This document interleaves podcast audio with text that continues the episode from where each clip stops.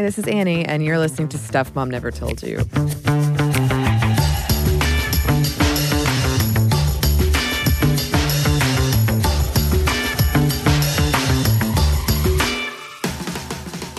And today I'm so excited to be joined by Anna and Shereen, the host of the podcast Ethnically Ambiguous, which if you haven't checked out, you should. Thank you so much to both of you for joining us.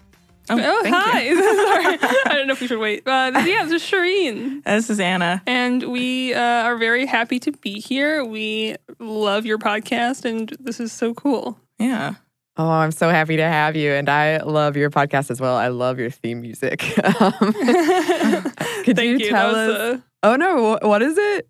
That, that was just like a, a, fun project we did together, like, what, like t- almost a year and a half ago now, right? When we first started the theme oh, song. Oh, yeah, yeah, yeah, yeah. That was fun. That was fun. I love it. Yeah. Could you tell us a little bit about yourselves and your show? Yeah, so um, me and Anna met in college, but we became closer when we both found ourselves in LA, like pursuing production and entertainment stuff and film. Uh, and so we became closer, and we wanted to have a space in the industry for people like us that are Middle Eastern because we never saw ourselves in the media at all, and we the more we talk to each other, the more we realize our voices are really important. And so we made a YouTube show that was kind of short lived by the same name, but we ended up making the podcast ethnically ambiguous to highlight um, Middle Eastern news that doesn't really get talked about in Western media and also um, bring attention to people of color and women and um, com- just people in the community that are doing really cool things. And I'm Syrian American, and uh, my family was, uh, they immigrated from Syria. And then uh, Anna is yeah, and I'm yeah. Iranian American. My parents are both from Iran, and yeah, we just we just needed a space to also like talk about things that like most people wouldn't yeah. relate to, but we just wanted we're, we're basically people around us wouldn't relate to us, but then like in the greater yeah. sphere of the world, there were all these different people that we knew would understand what we were talking about. We just needed to reach them somehow. Yeah, so like being children of immigrants, being like the hairy like person in school or like having big eyebrows or whatever and we talked about all these things that made us feel really alienated and weird growing up but now it's bringing people like us together uh, with our podcast so it's really cool. Yeah. I love that. Um that's one of my favorite things about podcasting is how hearing from people who've said i grew up in a small town and i never got to see myself or even hear myself reflected around me, but having podcasts um, made me feel less alone and it showed me that there was a big world out there and there were other people like me. Um, yeah, yeah. Yeah. It's really humbling when that happens because we get letters or like emails and messages from people and um, I genuinely like forget that we have listeners sometimes. Like I feel like I'm just t- having a conversation mm-hmm. with Anna and then like I leave the room and it's fine. But then when we get messages like that, it's like, oh, this is why we're doing it. Like it's really important. Yeah, it just means a lot to me that when when we talk about personal things that maybe are hard for us, and then to get a good response, I think it's really um, an, an amazing platform. Yeah, and I feel I feel like if I'd only had something like this growing up, I yeah. would have been less of a weirdo and yeah. like a recluse because I just felt like I didn't fit in anywhere yeah. with anyone. And it's nice to hear just someone be like, yeah, I went through that exact same thing. Yeah and nobody got it. Yeah. And it's really cool being that person that someone's like, oh, I'm not alone. Like, if we can be that person or those people to even like a handful of listeners, that would make everything worth it. But the yeah. fact that we have more than that and people appreciate it, and even if they aren't minor or like marginalized people, um, we get a lot of people saying, like, hey, I'm a white person from the Midwest, and I had no idea about your culture. And now I'm so curious and, and fascinated by it. Thank you for like telling me. And so it's a mixed bag of people that are um, also aliens like us and um, uh, people that are learning for the first time what it means to be a child of an immigrant, to be Syrian or Iranian, or um, just growing up uh, not white, you know? Yeah, and then just to give people the chance to have empathy towards people of color yeah. is big because I feel like we need that more than ever right now. Yeah. Yeah, I agree. Um, and and going off of that, when you both came to me with this pitch, um, it was about growing up with immigrant parents and and the rules that you had, um, and how you were comparing your bodies to the white friends that you were growing up with. So could you talk a little bit about I'm wondering if you if it would be useful to talk about your parents and how they they came to the United States for this conversation or not at all like I really um, would love for you to to sort of guide what you think uh, where this conversation should go Sure. I mean, wait, you want to talk a little about why your parents came? Uh, sure. So my parents married in Syria, and the government has always been really corrupt over there. And my dad, uh, he was a civil engineer, and my, my mom was an English translator and a teacher for some time. But seeing how corrupt the government was, my dad made a choice not to raise a family there. And so they immigrated to SoCal, and um, he had to start from scratch. He was the graveyard shift at a gas station. So, really, the majority of immigrants you see here in the States, it's um, they had jobs and lives somewhere else and they really have to start over. And that's why I really think immigrants are just the most strong uh, group of people we have. But regardless, my parents were here and um, I was raised Muslim because both of my parents' families are Muslim and they're Muslim. And so they came from a pretty conservative, I mean, even though Syria is a secular country, um, it's still conservative when it comes to women as far as like like if, if a woman has her hair uncovered or is wearing tight clothes, it's assumed she's a Westerner in Syria. And so my dad's family in particular were very strict. All the women in, the, in his family are covered.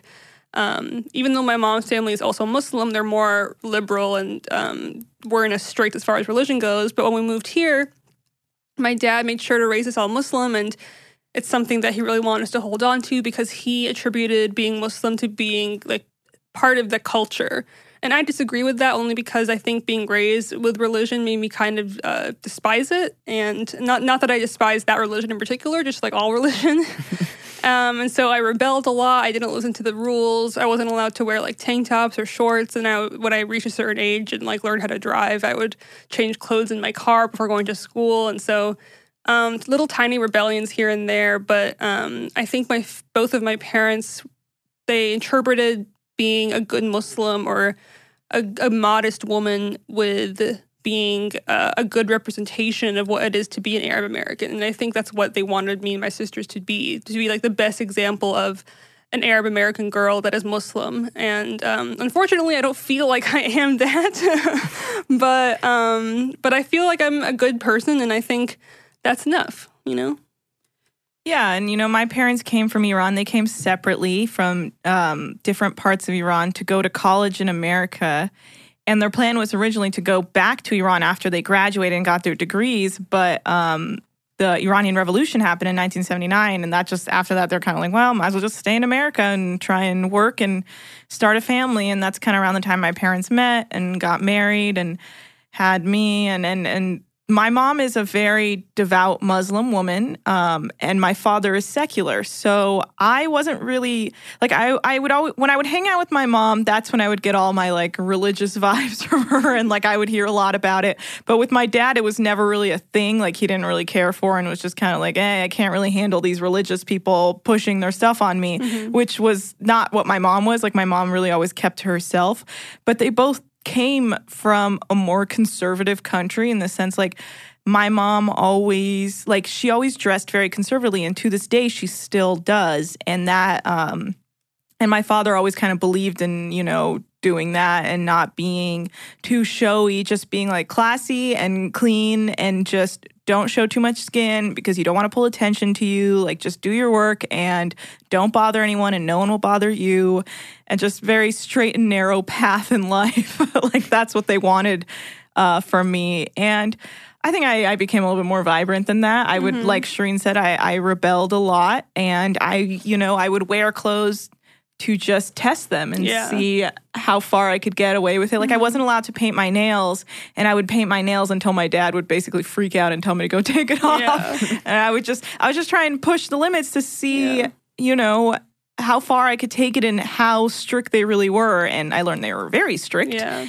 Yeah. Yeah. It's been a I think I think being uh, children of parents that are stricter in the U.S. when you're raised by Americans, or like not because we're also American, but when you're raised by um, when you're raised alongside a more American culture with your immigrant culture, you feel like such a just a strange being because you can't relate to kids that can stay out at late or can wear whatever they want or Right. like it's it makes you feel so I don't know, just it's like apart from everything else. I always felt so apart from every like like the the general public and um, i don't think my parents intended that but i think they really wanted us to be proud of our culture and, and be a good represent like the model minority in a way but i think it backfires sometimes because you are putting your children in a very western culture that is more liberated and, and as, far as like self-expression goes and i think both anna and i really value self-expression and um, i think my parents just had to adjust because it's just part of being yeah, here. it's a funny thing because they bring they come to America because they're like you're gonna have the American dream in that sense. You're gonna be able to do what you need to do, but then they get upset if you become too Americanized, Yeah. and you're like, well, what do you want? Yeah. and like I really appreciate being raised Muslim because it really did teach me like amazing values and it's a beautiful religion. I think religion has its merits, but just me personally, I can't I'm not a religious person and I don't really believe in God and um it's no one's fault. Like myself, I feel like my dad would really take it personally and blame himself for not doing a better job raising us to be good Muslims, but it's just not who I am. And I think accepting that and um, still t- like being the same person around my parents and they know that I'm a good person. I think it's just yeah, and I think um, being when realized like, I remember when I was 12 years old, I told my mom I didn't believe in God and she started crying. And so I really I was like, oh, okay, this is not a topic I should breach anymore. Copy that. Um, so I just kept it to myself, and I think um, until you're able to leave the house, you don't really know a lot about yourself still. And then I think that's a big part of being raised with immigrant parents is you have to get out of their you you unfortunately in my experience you have to make your own life and then you're like, "Oh, this is who I am." kind of thing. Yeah, Yeah. Yeah, when I was researching this, um, and trying to, I was just reading a lot of accounts from people who were raised by immigrant parents, and something I found a lot was uh, immigrant parent guilt. I don't know if Mhm. that's something that it sounds like it's something that you experienced, but uh, definitely. Yeah, one hundred percent. But that's the thing. Like my parents are remarkable, and so are Anna's parents. I think they're the most hardworking, generous people, and I love them more than anything. And if the fact that they could feel guilty about not doing a better job raising me in a way that would maybe be like more ideal for their families, that makes me really sad because I. I don't want them to be disappointed in me or get like from their families because that's what happens. It's like when I wear when I post a picture of myself wearing shorts or a tank top, my dad might get a call from his like million brothers and t- like berate him about how he's raising us. And so it it makes me feel so self-conscious online. It makes me feel self-conscious like as as a person because being raised to always cover your body, whether it is with baggy clothes, whether it's not showing your skin, you de- you develop a complex about your body and you it's almost like this it's not self hate, but it's pretty close. it's just self consciousness, it's Yeah. self hate, it's anxiety. You learn to like reject your body. You don't You relate don't- to you it. don't learn anything No, about your body. you You're don't. not told to like, no, seriously, you have a vagina and there's, you know, there's Yeah. you stuff go like tampons or like Yeah. even just like how to f- wear clothes that fit your figure. You don't learn any of Yeah. that. Like I didn't even know it, my second year of college was the first time I wore a tampon because my white roommate was like, "These are, these are amazing," and I wasn't allowed to wear them growing up. And I was like, "You know what? F- it, I'm gonna try." And I taught. I, I was like, I explained it to my sisters. I told my mom about it. I was like, "Why are we so outdated? Just like use tampons." So Yeah. just like, um, it's not even. It's not their fault. I just think they wanted to preserve something that they associated with our culture. Um, but the, the the downside of that is that I hated my vagina growing up. I didn't want to touch it. I didn't want to look at it. I thought it was gross. I did not like my body. I hated my breasts. I like would take. I would wear like two sports bras in high school because I hated people looking at me with my because I had like bigger boobs and I wanted to like glue them to my body and like make them flat. Um, and so yeah, I think a lot of immigrant daughters don't really find their sexuality or like their true selves. And maybe, I'm not going to speak for everyone, or every daughter that's a, like raised by immigrants, but I think it's a we're like late bloomers almost because And if you Yeah. do figure anything out, you're doing it completely in secret Yeah. On your own like, time because your mom is not sitting you down and explaining these things. There's no talk. There's never a talk. Yeah. And if there is, it's just a strange one. Like, um, we grew up in a pre- we we moved around a lot growing up because of my dad's job, and um, we were in a pretty bad neighborhood at one point. And in school, I was I was in first grade or second grade, and in school, someone had said the word sex or something, and my sister's a year and a half older than me. And I remember we came back from school and we asked my mom about it. And I was like six or seven. And um, I was, remember my mom sat us down and she said, Every man has a sword and every woman has a pedestal. And this is like a very rough translation from Arabic, but she said that, like, don't let anyone put their sword in you. And Oh first of all, the most the most Arab analogy to use a sword. Um, but second of all, just terrifying. And so you grow up with this fear, and um, you're not taught to embrace yourself. And I think that's something that needs to be addressed. It really does. Yeah, I mean, I, uh, the only thing I ever heard from my mom was just don't get pregnant. Yeah. It's like, well, how do I not get pregnant? Like nothing. Yeah. Yeah, Please Yeah. explain. yeah. yeah, Yeah. So, but it's not that I, I really don't fault my parents for anything. Like, they did their best and they are the best and I love them for it. I just think it requires you to really be more independent and more self seeking when it comes to your own self. And, um, like, I just think for me personally, I developed a lot of like body dysmorphia and, um, part like, imi- like difficulties with like food and stuff. And so, um, it's still something I have to like battle and stuff like that. But uh, I don't blame them for that. I think it was just the way I reacted to it. And um, but yeah, even now, like I, I feel like I think about the clothes I wear really consciously. I think about the pictures I post really consciously because I'm just like, what if my uncle sees this? What if I like? It's just I hate that I have to think that way, and I'm trying to not anymore. And like, if there are family members that would like rat me out for something that I'm doing completely normally, then I'll just block them or something. Yeah. Which Yeah. I went the other way. I'm like out of control, and if anyone comments on me, I say, "Hey, following me on Instagram is a privilege, not a right." And then I start whole like drama. I, I have in my past. In Iran, when I visit my family, have started so much drama Yeah. over my Instagram because I posted a photo of one uncle with a woman that he shouldn't have been Uh-huh. posted in a photo, and I'm like, "Well, I'm not deleting it, and you guys can figure it out Yeah. yourselves." Yeah. It's fun. Yeah. it's it is it's also interesting because so much of our family is not physically here in America. And so social media is a big part of interacting. Like whether it's on WhatsApp or like Instagram or Facebook, like it's a big part of keeping in touch.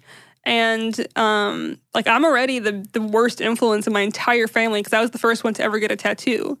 And my both of my parents, even though my sisters were both adults, when they got a tattoo, they kind of blame me for that because I was the first one and made it seem okay. Even though my sister, one of my sisters, was older than me, but um, I just I've accepted that role. I'm like the the black sheep middle child that like starts and is rebellious and is troublemaker in their minds, even though I've like never actually like done anything that bad in my opinion. But um, but they do see me as like the like not bad influence, but kind of yeah, because getting a tattoo in Muslim culture or Arab culture, and even I think Persian culture is the same way. It's like kind of like I don't know, like a scummy thing to do.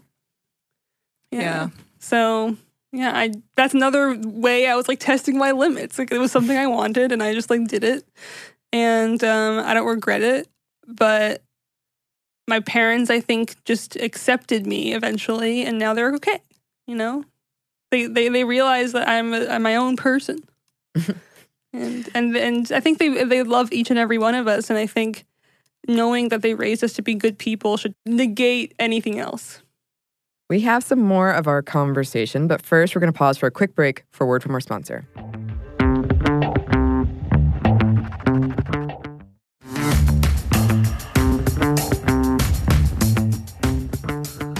And we're back. Thank you, sponsor. And back to the conversation. Do you, Yeah. just out of curiosity, um, what do they think about this whole podcasting thing? Uh, my well, my mom does not care at all. She's in. Yeah. She just is like, do whatever you do. I don't care. Like she'll never listen to it because she has no interest. Yeah. Stuff like that. Uh, my dad listens to it occasionally, and he's into it. You know, it's the first time he's ever really truly expressed that he's like proud of something that Yeah. I'm doing.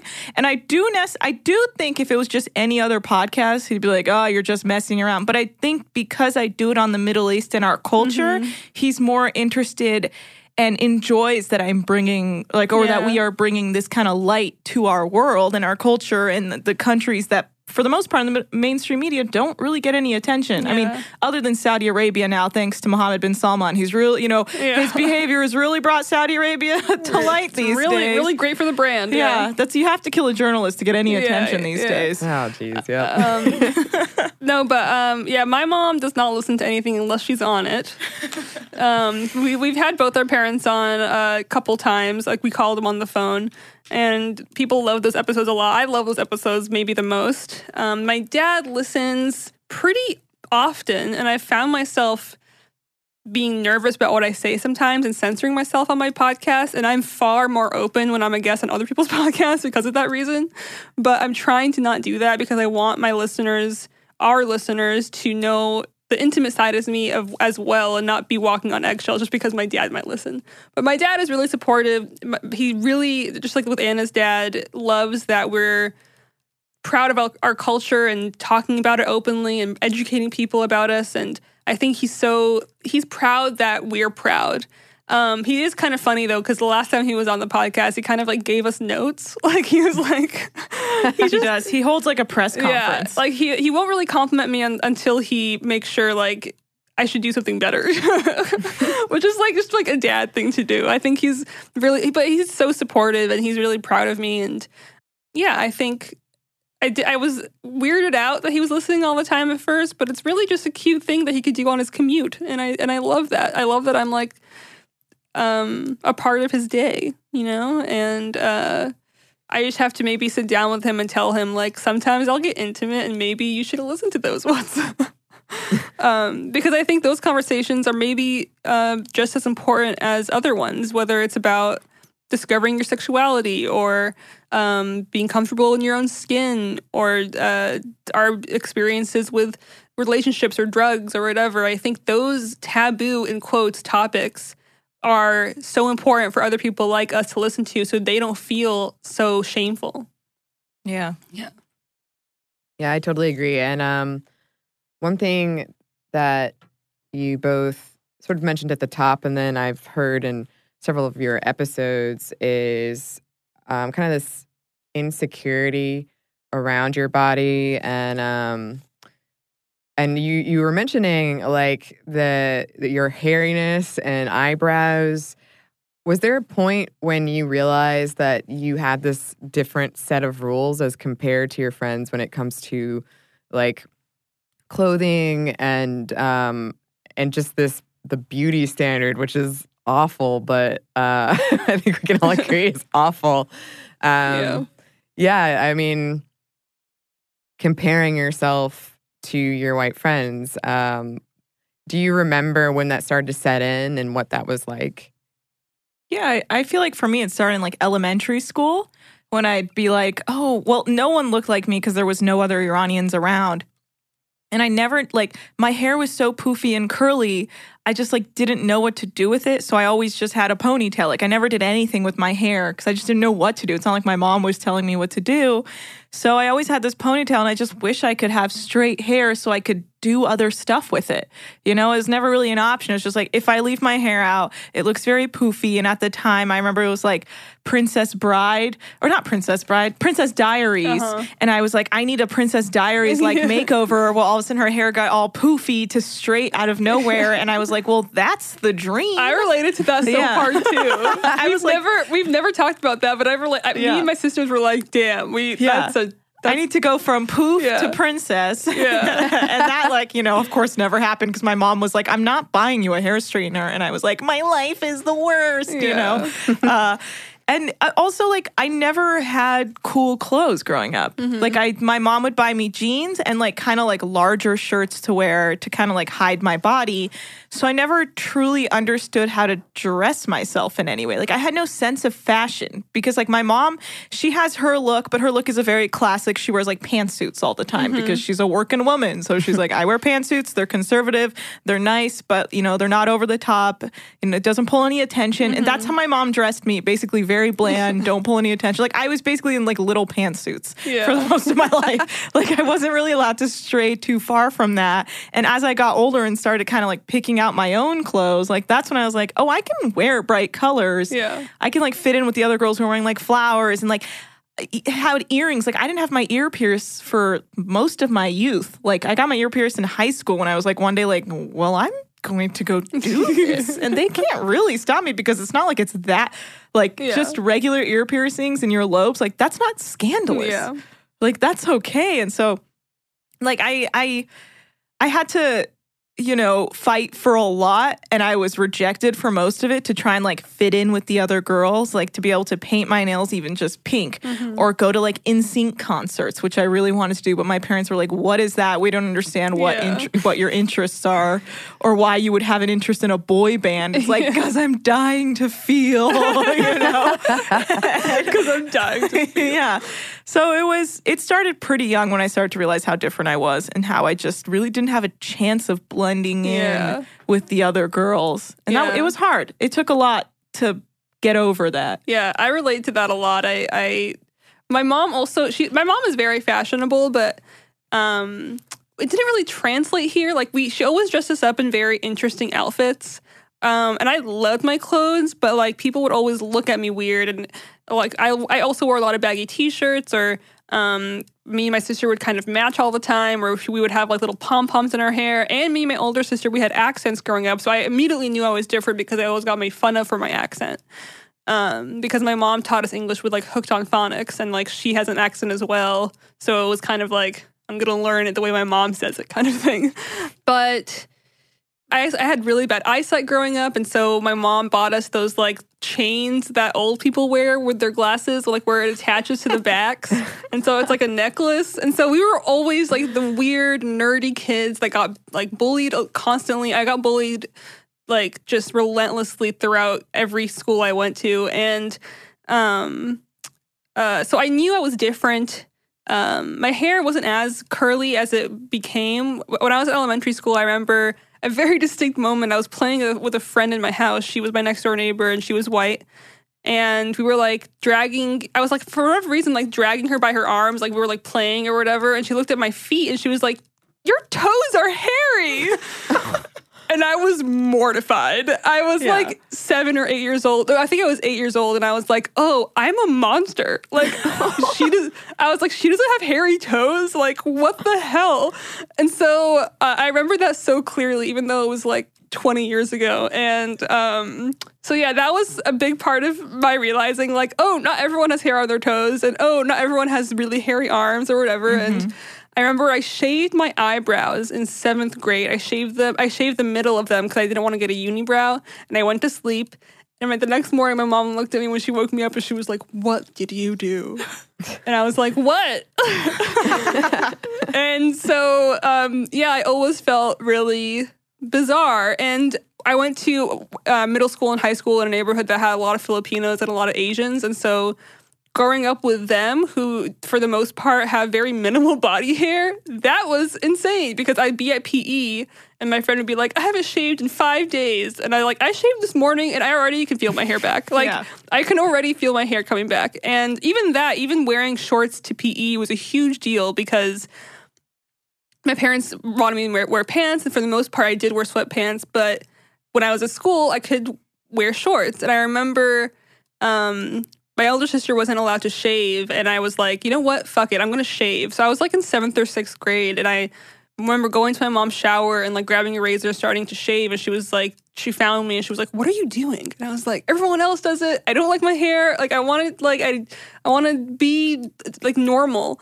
And after i started shaving my older sister started shaving um and uh i mean it's like it kind of made gave me a complex about my body hair, and like I ended up getting laser hair removal on like a large part of my body when I was older, and um, now there's like a whole feminist movement about accepting your body hair, and I'm like, well, too late yeah. for that. Like, I mean, like, I mean, I personally am. I, I believe that like you're just as feminist if you choose to remove it, if you or if you choose to keep it. It's all about your choice. But I do think being Arab American gave gives girls a complex about their hair, especially if you're raised with pretty hairless people and especially your eyebrows. I think Oh yeah. My dad has very bushy eyebrows and me and my sister Zelka has eyebrows. For whatever reason mine actually no, I think I got my mom's eyebrows cuz they're kind of finer and I don't and I think honestly I think after shaving them my eyebrows were like as as punishment we're not going to grow back. Um but uh but yeah, I think you know you're weird pretty early. Yeah, I mean, I, yeah. I lived with a unibrow for most yeah. of my youth until one day I also took a razor and shaved yep. it off, and now I'm obsessive compulsive about my eyebrows. Yeah, you I, have great eyebrows. I, yeah, because I, you know what, my whole life I've been, you know, called like one eyebrow girl, like worm yeah. girl, for having like an eyebrow, one eyebrow going all the way across, and I was like, never again. Yeah, and now I keep my eyebrows meticulous. No, Anna's eyebrows are so ideal. I got my eyebrows microbladed and I fill them in every morning and it's the bane of my existence. Just like I got, I'm hairy everywhere else but my freaking eyebrows. and it's just like really, like I can have hair on my elbow, but not on my eyebrows. like just. Well, if I don't take care of them, they get crazy. They look great though. Yeah. Yeah. The thickness, it's real. Yeah, but that's that, that is an upside. Our hair is pretty thick usually. Um, uh, we can handle the sun. I don't know what else. yeah um, but yeah, you. I think you know you're weird by already, like really early. I think when I was a toddler, I we were in ballet, and my we were allowed to be in ballet until like my dad deemed it inappropriate. But I remember really enjoying it and feeling normal back then. And I have a I have a pretty good memory for someone that was like young at that time. But I do have very distinct memories when I was like two or three in ballet class and um, not feeling different. And I was also like a toddler, sure, but I think when you get older and then your parents are like, "Oh, you can't be in ballet anymore because you don't. I don't want you to wear tights. I don't want you to wear this." And I remember I wanted to learn. I was obsessed with the cello. I'm still obsessed with the cello, and I wanted to learn it more than anything. And when you're in fourth grade, I think you pick like what instrument you want to play in band. I wanted to join the orchestra, and I wanted to like play the violin and then go to cello. And my mom at the time was listening to this like kind of fanatical religious woman. And she has admitted that she was like in the wrong. But my mom had been told that string instruments were the instruments of the devil. And so I wasn't allowed to learn string instruments. And I like resorted to learning clarinet because I was like, well. and then I ended up playing bass clarinet when I was in middle school because I was like, this is the closest I'll get to the cello. um, but yeah, it was, it's just like having these and like not being allowed to sleep over anywhere, not being allowed to to go on like sleepover trips for school or anything like that. It, it, you already feel like the outsider, and that everyone knows you're the outsider because you're not allowed to do everything. Or you, we have oh the biggest thing I'm sure Anna can relate to this is having weird lunches. Like we would come to yeah. school and my mom like for the most part had like pr- we we liked like peanut butter and jelly or whatever but my mom would be really cute and like like sometimes she would put like I don't know, like make them into weird shapes or like or like write my name in Arabic on the bag. And so little things like that or like we would something my mom would always do she would use pita bread for for our sandwiches. And so that was already like a burrito. They're like, why do you have a burrito? And like, what kind of bread is that? It's just like, I don't know. Little things like that pile yeah, up. Yeah, smelly food does not yeah. sit well with the other young kids in the cafeteria. Yeah. yeah. Yeah. That's funny because uh, I mean it's not, but it's funny because I read it. um, a lot of people when I was researching this said that um, the thing about the lunches making them feel like they were sticking out or kids mm-hmm. were picking on them based on what they were eating for lunch. Yeah. I mean, I love the food. Yeah. I know. It's delicious now where I'm like, why was I so ashamed? I should have been like, you're jealous. right? My food is amazing. yeah, I wasn't I don't remember being like ashamed. I just remember like knowing like, oh, I am definitely not like you. like my friends would be like, Oh, I remember my mom would use this like Nutella um, like a like an Arabic version of Nutella called like Rotella or something, and um, she would use it on pita bread. And I remember, or like, and I would like let my classmates have a taste. They're like, oh, that's really yummy. Or she would boil almonds, which is something that a lot of Arabs do. You boil almonds so you can take the skin off. And I remember I got my friends like addicted to the almonds. They were like, can you get, bring more almonds tomorrow? And so little things like that were like kind of cute. And yeah, my parents raised us really, in my opinion, really well. And uh, I didn't feel, I mean, the issues I had with myself, I think, were just a combination of things, but I don't like I don't want to blame them for anything because they are just the best and they did their best. They just like just decided to leave some stuff out. sure. Yeah. I mean, and that's why we're on stuff mom never told you. mm-hmm. That's right. That's right. I'm just kind of curious if when your parents started saying, I don't want you to wear XYZ.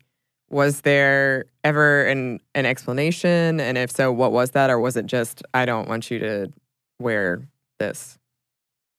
Uh, I don't think I there ever really.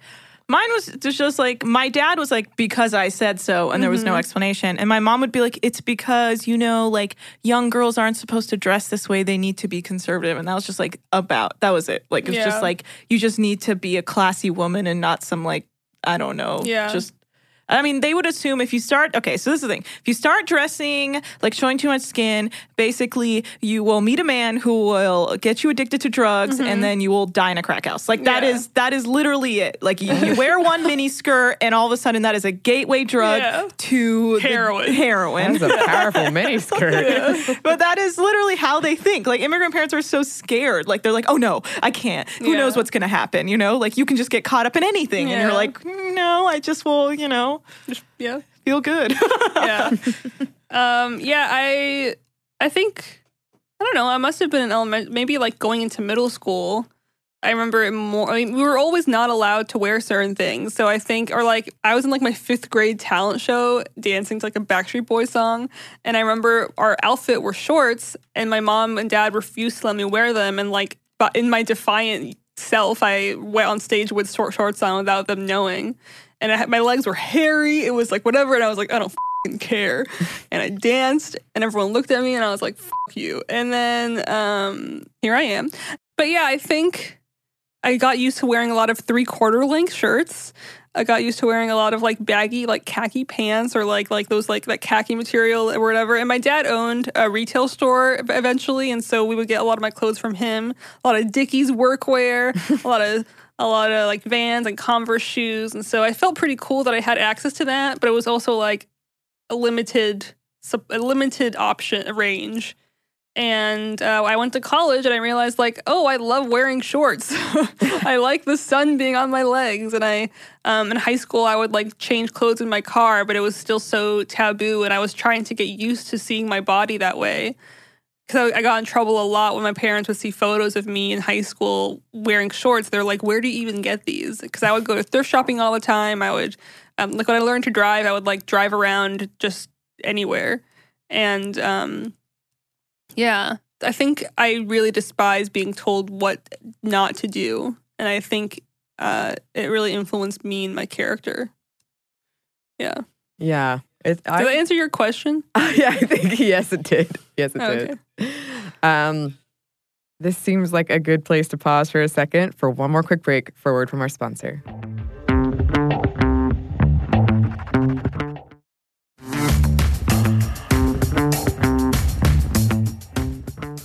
And we're back. Thank you, sponsor. So let's let's get back into it. Did you ever feel this pressure to represent to be a good representation of being Muslim. Um, like, did you feel that? One hundred percent, definitely. Yeah, uh, being a good Muslim, being a good Arab American, being a good representation of the Middle East, especially after 9-11. Yeah, my dad was like, I mean, my it was just I think 9-11 was a huge changing, like a turning point for a lot of immigrants that were ostracized and um, we had to be the model versions of ourselves, or else I don't know, like we didn't want to prove them right. And that's why every time we went to the airport, we would get questioned constantly uh, with these like quote random uh, screenings. And my parents were always so calm, and I was so livid every time. And my because my parents did not want to cause any trouble. Like they were, they accepted the this the this state they were in or whatever, and our bags would come back to us completely like ripped and and just like mutilated because they were thought that we were hiding something. I don't. have, I have no idea, and so I would be so mad all the time. My parents just had to brush it off because they liked they love being here and they're proud to be American more than I've ever seen anyone else be proud. yeah. Yeah, I feel like our parents are prouder than anyone because Yeah. they came here, worked so hard to go to school and learn English and Yeah. like make a career and like make money and get like health insurance, which is so important to them. Yep. And then like have kids who like go to college and they can afford to pay for college. And it's like that's so much work to come from a country where you don't even like speak the language Yeah. and build your whole life up. Like they're they they wouldn't do anything to jeopardize that Yeah. because they have it all. Yeah.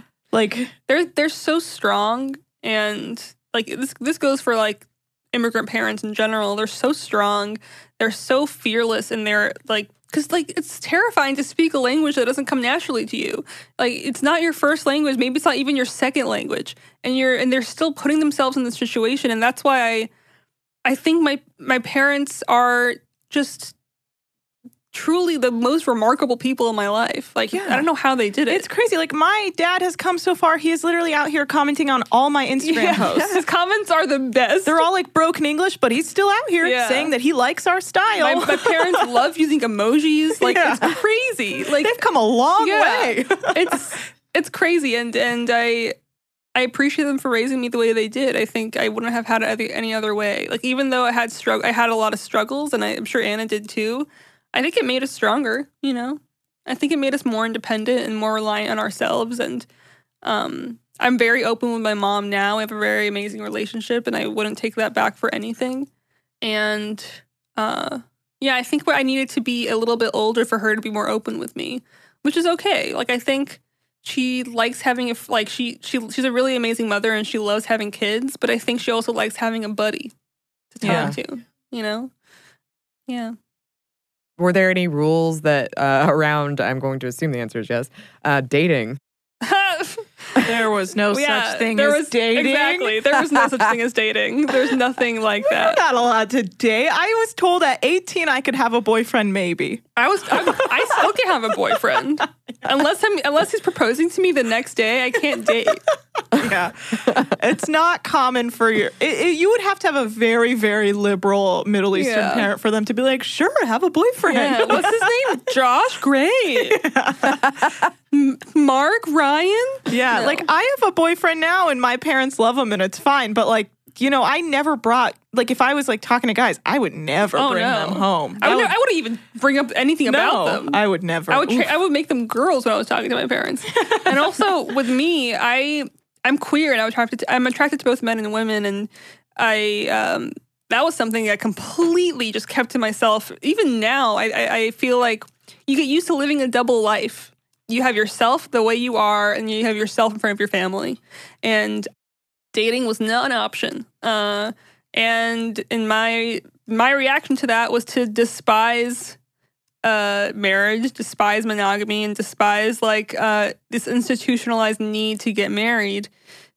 So, so I, I still feel that way. I don't want to have a family. I don't want to have a husband, and that's not their fault. I just have rebelled in that way as well, and that's something my parents I think have to accept eventually. But um, yeah, no dating was allowed. Not even like.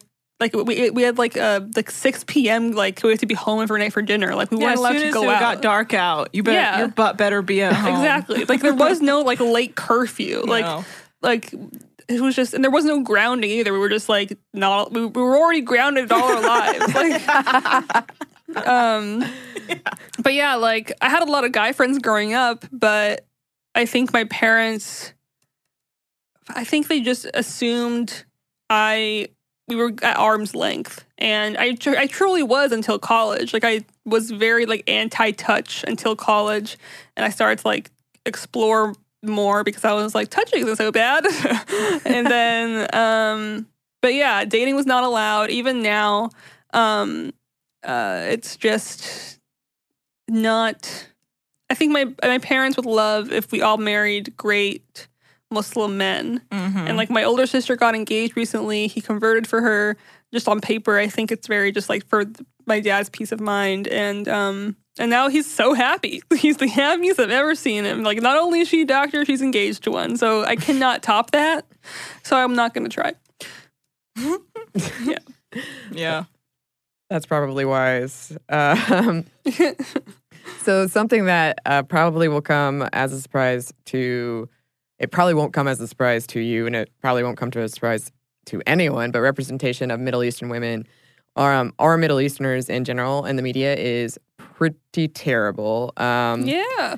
yeah, yeah. Yeah. Was is that something that, um, as a child, did you notice that or internalize that, or? I mean, I know now, looking back, that it's it. You must be able to say like, "Oh my God, I only saw this and this." But um, as a child, not seeing yourself or only seeing negative portrayals almost exclusively was that was that the case for both of you? Yeah, I mean, only person I knew of growing up was Christiane Amanpour. Mm-hmm. She was the only woman. She was a journalist. I looked up to her. I always made my dad put the news on when she was on. And that was all I had. I was like, she's a journalist. Wow. Like, Mhm. maybe one day I'll do that. It's just something. Look at her. She's on TV. She's Yeah. doing it. And that was it. Like, I had no sense of anyone else. Like, to me, I was like, and I, you know, women, we can only be doctors, lawyers, engineers, because Mhm. that's what your parents tell you literally from the womb Yeah. is like point at the doctor who delivered you and be like, that's your future Yeah. and that's that. And you're like, okay. But like, I, seeing her, have this kind of, you know, while I mean, Christiane Amanpour is just, she's not nobody. She actually is a very respected journalist, but like to, to get to that point where I could be like, I could be a writer or, Mhm. you know, I mean, podcasting at the time, I had no sense of it, but like it didn't exist. But to ha- to be someone who could report on things in the news and and that was really crazy to me. And I was like, well, that's kind of what I want to do. I know I want to get into some sort of like news at the time. I didn't know what. I knew I wanted to write. I, I had this idea like I would be a journalist or something like that. And I never said that out loud to my parents because it would kill them and they would be Mhm. mean about it. but that's what I had. And there was no, I think that was it. Like I had no sense of anyone else. yeah. That was the only profession I thought I could go to that wasn't one of the ones my parents wanted. hmm Yeah, I I never saw myself at all, and that really made me feel like nothing was possible. Like I very early on, I knew I loved making people laugh, and I think deep down I wanted to be a comedian. And I never told a soul. I never told anyone that I wanted to be a comedian. Um, and then I studied uh, a lot of photography, and I took a lot of like photo and art history classes in high school. And I realized like maybe I can make a living out of this. And so then I wanted to study art, but uh, my parents, I mean, they weren't very supportive at the time. They're very supportive now, but at the time we had our troubles.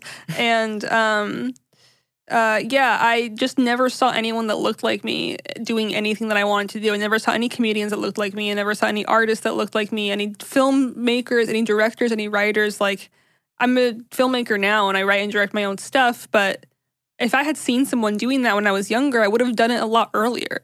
I would have known it was possible a lot earlier and known that like that was an option for me. I think that's why I'm sometimes envious of those that are raised in the entertainment industry because they're raised already knowing it's a possible career choice. um, and yeah, I always wrote a lot of poetry. I was a big writer, a big reader growing up, and so I knew I loved the, the arts and I loved writing and I loved creating things but I never saw anyone doing it. And that didn't stop me from doing it on my own, but it did stop me from thinking it was something I could live off of. And that's kind of unfortunate because for like most of high school, even though I was in art and everything, I had convinced myself that I wanted to be a psychiatrist. I had convinced myself I wanted to be like a neurologist or something because I loved my like the idea of the brain. I was very like depressed, and so the idea of mental illness was something that was very fascinating to me. And I convinced myself that, that like I can do my own stuff on the side, but for money I have to do this. Um, then I failed AP chemistry, and so I was like, maybe not. um, so um, yeah, I think that's a huge reason why we started the podcast is to be more visible to the younger versions of ourselves. Like all my work really revolves around the younger version of me, like making sure she would be looking at me being like, yeah, I can do this. Whether it's poetry or filmmaking or photography or podcasting or anything, I think allowing ourselves this platform has really been empowering for the both of us. And um because our voices are important even if they weren't that accessible back then. And I remember Sarah Silverman being the only person I thought kind of looked like me because she had like dark hair and talked about depression a lot. And I appreciated her for that. She like talked about not wanting kids and um, talked about like just I don't know like things I related to, but she was a white Jewish woman. Like, like I had to draw from very small images of myself that weren't even me. But yeah, I think um, that was a, that's a huge reason why I want to stay in the industry and keep working in the industry is because I need to represent myself because no one else will. Yeah, we've talked about on this show before so many times the importance of seeing yourself represented and what you're describing sounds kind of cyclical, right? Because if you never see yourself, then maybe you think that isn't an option available for you. And mm-hmm. so then it continues. Like we're only hearing from the same types of people and the same types of stories. Um, so I yeah. I am glad that's changing. Have you do you feel like are there things that you've seen that are positive uh, signs of change other than the both of you out there making content, of course? Uh, yeah, I think social media helps a lot. Yeah. I think it helps open the door for people like like on Twitter. Um, like different magazines are out here, like Muslim Girl Mag. Like there's all these different groups that you can like turn to and you can see what their feeds say and they're putting out positive, you know, um, information about like who you are and what like how to deal with things. And I, I you know, like you can go I mean, I hate to say Facebook because Facebook is the worst, but like groups on, you know, those kind of social medias or even like Instagram, you can mm-hmm. like follow hashtags of, you know, like women who like, like I do it with eyebrows and there's all these like beautiful like mm-hmm. women of color with their eyebrows and i'm like wow what a world you know i'm obsessed with eyebrows but uh, you know and and that i think really helps broaden our horizon especially now that we all have phones and, and you know of course there's a dark side to all of it but I think having the access to explore, especially even like getting podcasts and like hearing our show, it's just it's important for the representation because now it's just so much more widespread and yeah. you can access it anywhere. Yeah especially because the majority of podcasts and podcast listeners are white men. Like they're hosted by white men or the listeners are white men. So we're already like trying to break that that barrier. I think as much as I appreciate and I really do appreciate all those magazines that are catered towards those niches, whether it's queer identity, whether it's religion or being um, a marginalized person, I think unless you seek out those things, you won't know they're there. And I, I, think it's going to take a long time for them to be mainstream, to be to to have a person of color on the cover of a magazine without it being a big deal. Or you know what I mean? It, it shouldn't I want those magazines that are specific to those people and, and, to different people to be mainstream too. You know what I mean? Like yeah. that's the th- that's what bothers me. It's just like like me and Anna were on a podcast panel in Philadelphia this past summer, and it was a huge podcasting event. And um, there were multiple panelists, multiple panels going on. Me and Anna were were on two panels that were like uh, about being like bringing diversity into the podcast landscape and like not being white. But then we found out there was a woman in podcasting panel with all white women. Mm. And so as much as that is helpful for us to be there and talk about those issues, we can also talk about other things.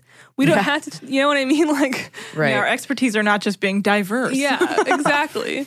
so, um, I think it's it's just baby steps, and change takes so long. And as much as good, as much good as there has been in the recent history, I think we have a long way to go.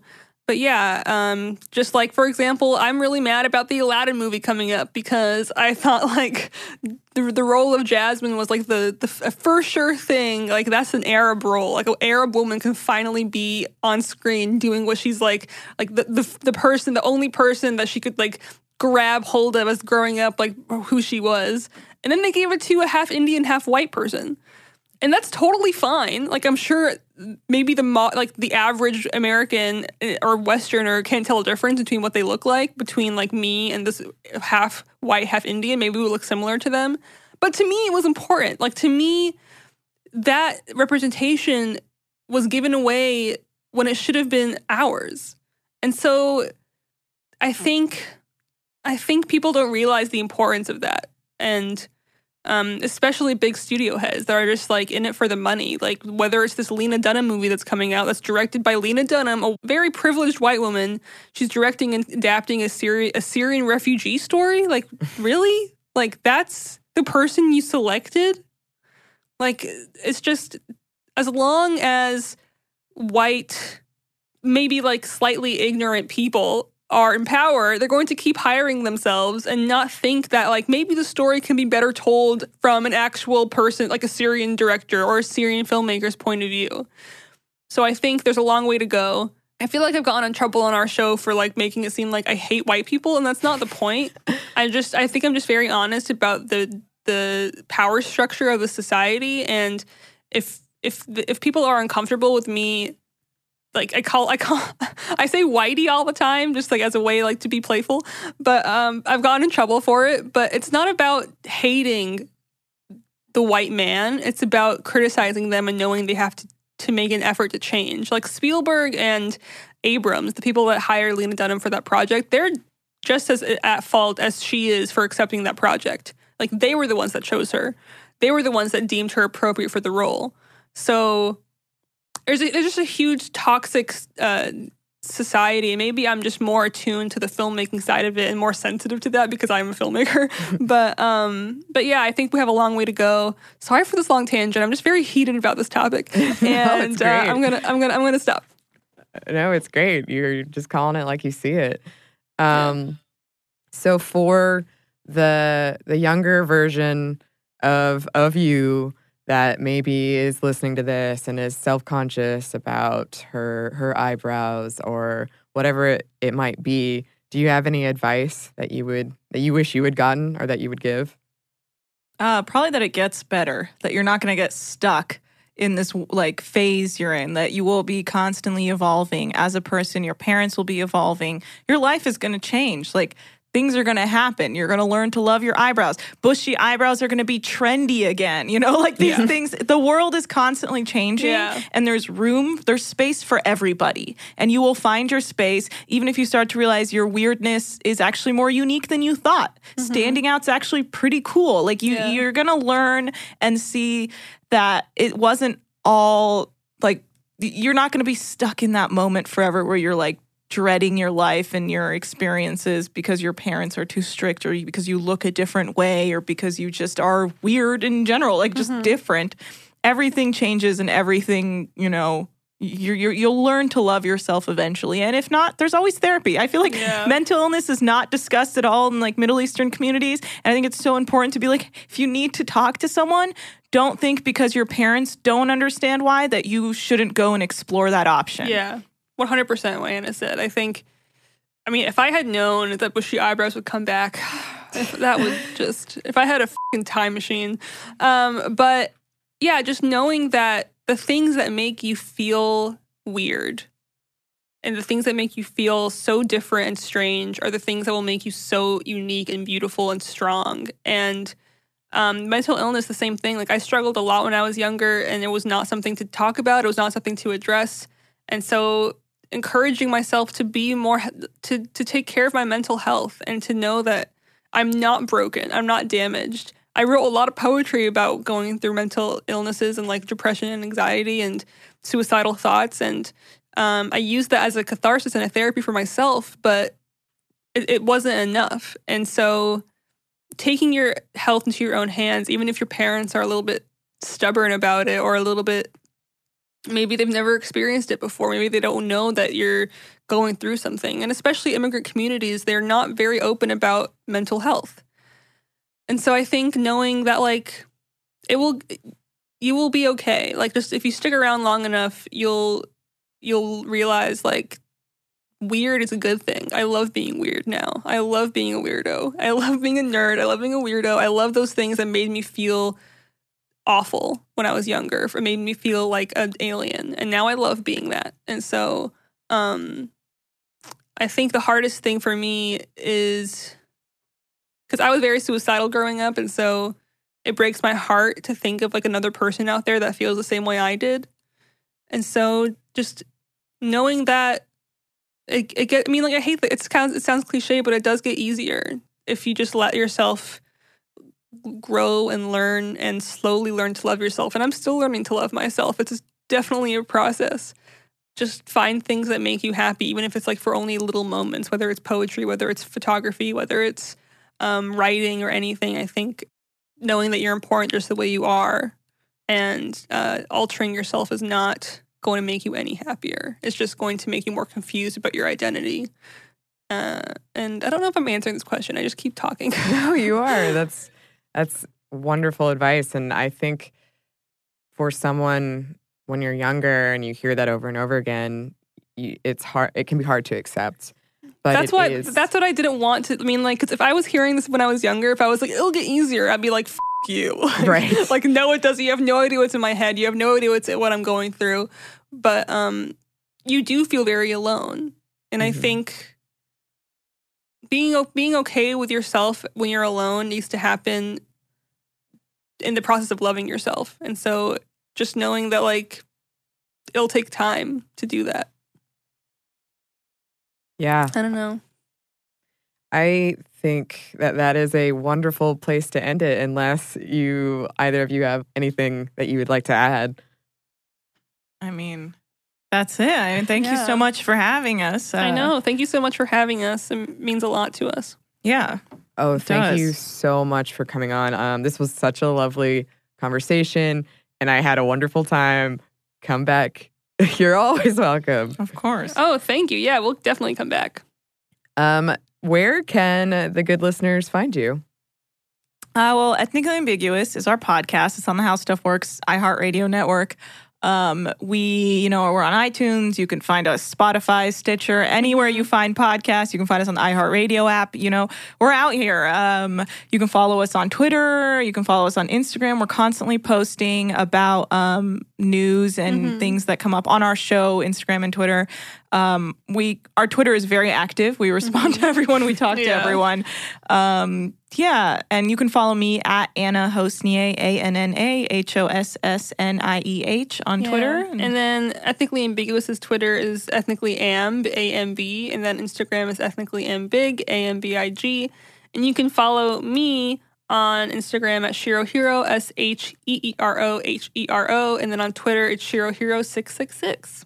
And so keep up with us. And um, we love interacting with our listeners. And I think it's one of the main things that, like, I don't know, we tried to emphasize is that we're people just like you.